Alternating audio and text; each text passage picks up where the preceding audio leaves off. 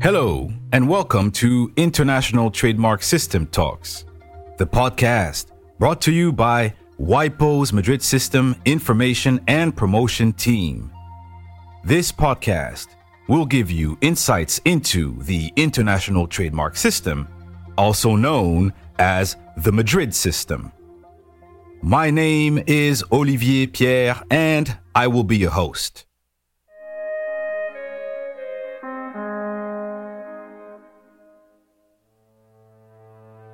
This is episode 9, where we explore some of the most significant changes that the revision conferences have brought to the original texts and principles of the Madrid Agreement.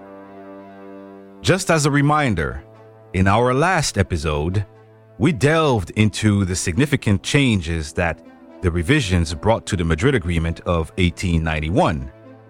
We highlighted the most critical amendments to the texts, such as the priority rights, the concept of country of origin, the designation of contracting parties, dependency, and more. Do not hesitate to revisit episode 8 of our series to freshen up on these concepts. In today's episode, we will continue our examination of the Madrid Agreement focusing on modifications related to the duration of protection and the possibilities of transferring international registrations from the Washington to the Stockholm Acts. Additionally, we will explore the story of the Madrid Agreement throughout the tumultuous 20th century and two world wars, leading to the inception of the Madrid Protocol.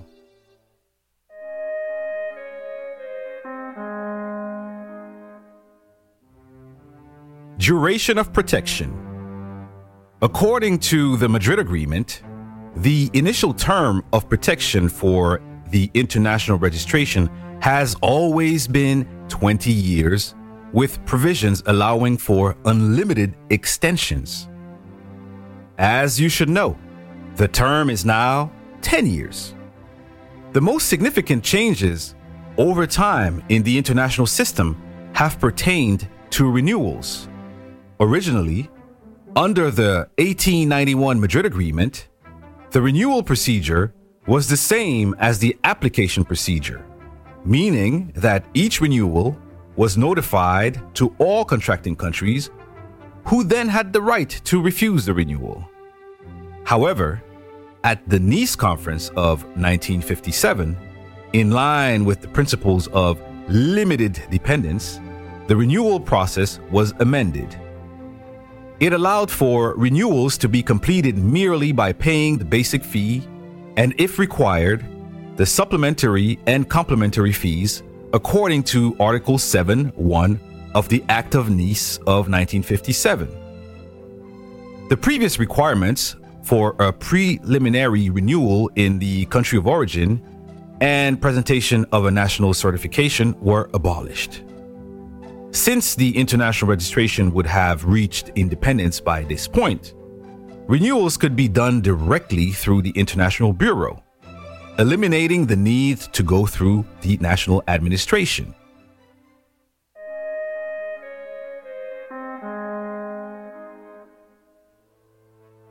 The Madrid Agreement of 1891 only addressed the eligibility to benefit from the international trademark registration system at the time of filing the registration. It did not cover the issue of transferring a registered mark under the Madrid system. This matter was first addressed at the Brussels Conference in 1900. The Brussels Act introduced detailed provisions about transferring registered marks, including a rule that no registered mark could be transferred to a person not established in one of the signing countries. This provision was later included in the Stockholm Act as Article 9 bis 2, which states that no transfer of a mark registered in the International Register for the benefit of a person who is not entitled to file an international mark shall be recorded.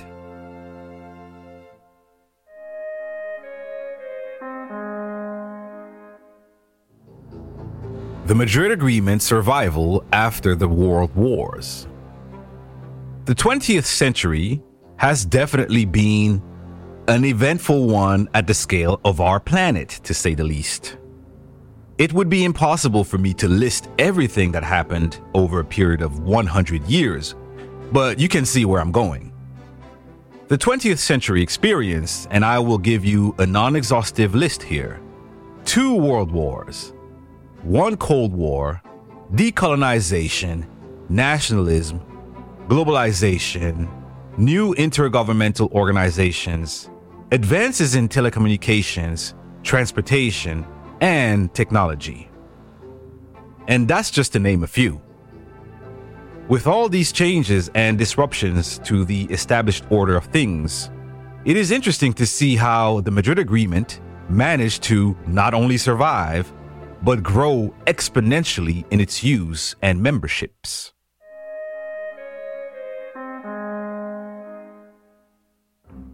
World War I, 1914 1918, as you should know, marked the beginning of a new era in international industrial property rights.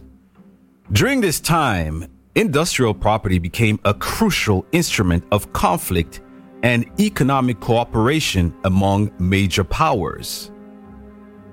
While this had the potential to weaken multilateral industrial property treaties like the Madrid Agreement, the involvement of neutral countries and the multilateral nature of the Paris Union ensured its stability.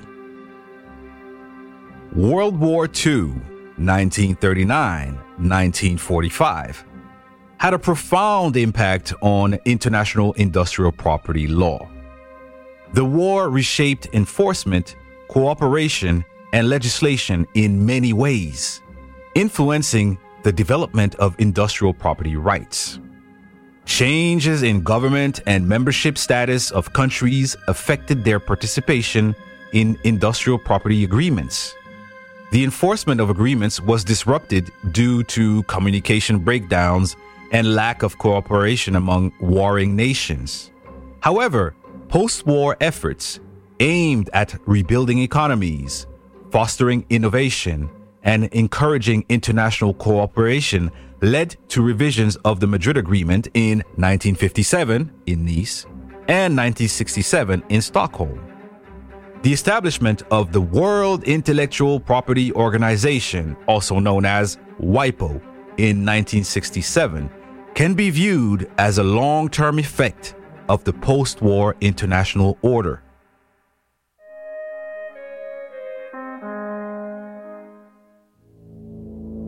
Analyzing the Madrid Agreement membership throughout the years. As we mentioned in our previous episode, Belgium, Brazil, France, Italy, the Netherlands, Portugal, Spain, Switzerland, and Tunisia were among the members of the original text of 1891. Between the adoption of the Madrid Act in 1891 and the Stockholm Act of 1967, the number of memberships gradually increased as follows.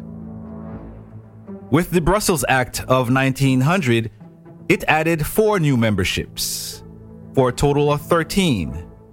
Washington Act of 1911 added nine new members to a total of 20. The Hague Act of 1925 added three new members for a total of 21. The London Act of 1934 added four new members for a total of 22. The Nice Act of 1957 added one new member for a total of 21 and the Stockholm Act of 1967 added eight new members for a total of 29 members. International treaties like the Madrid Agreement are influenced by many complex factors, including political, economic, and social changes within each country. These factors also encompass the impacts of two world wars.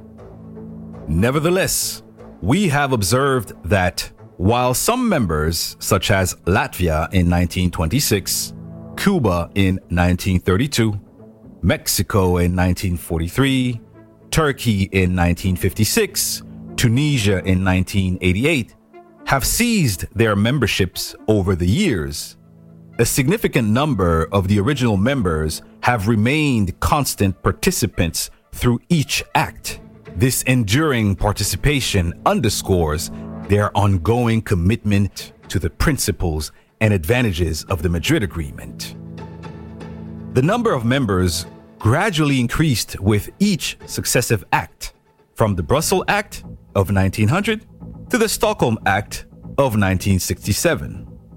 There have been instances where countries had ceased to be members and later rejoined. For example, Cuba left in 1932 but rejoined in 1989. The geographical scope of member countries expanded from primarily European and Latin American countries at the early stages to a broader and more global membership by the Stockholm Act of 1967. That expansion included countries from Africa, Asia, and Europe.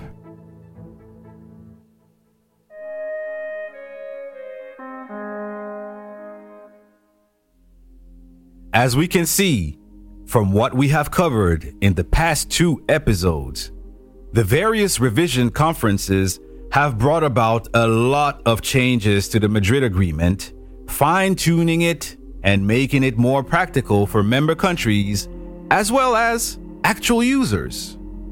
These revisions also paved the way for more accessions in memberships and therefore expanding its geographical coverage. This virtuous circle, with more practicality and wider coverage, made the Madrid Agreement even more attractive to all the parties involved.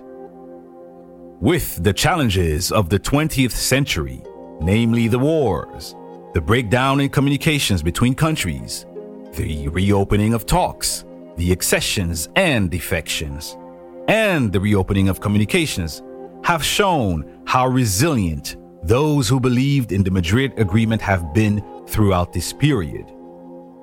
With all these elements in consideration, the stage was therefore perfectly set for the birth of the Madrid Protocol in 1989.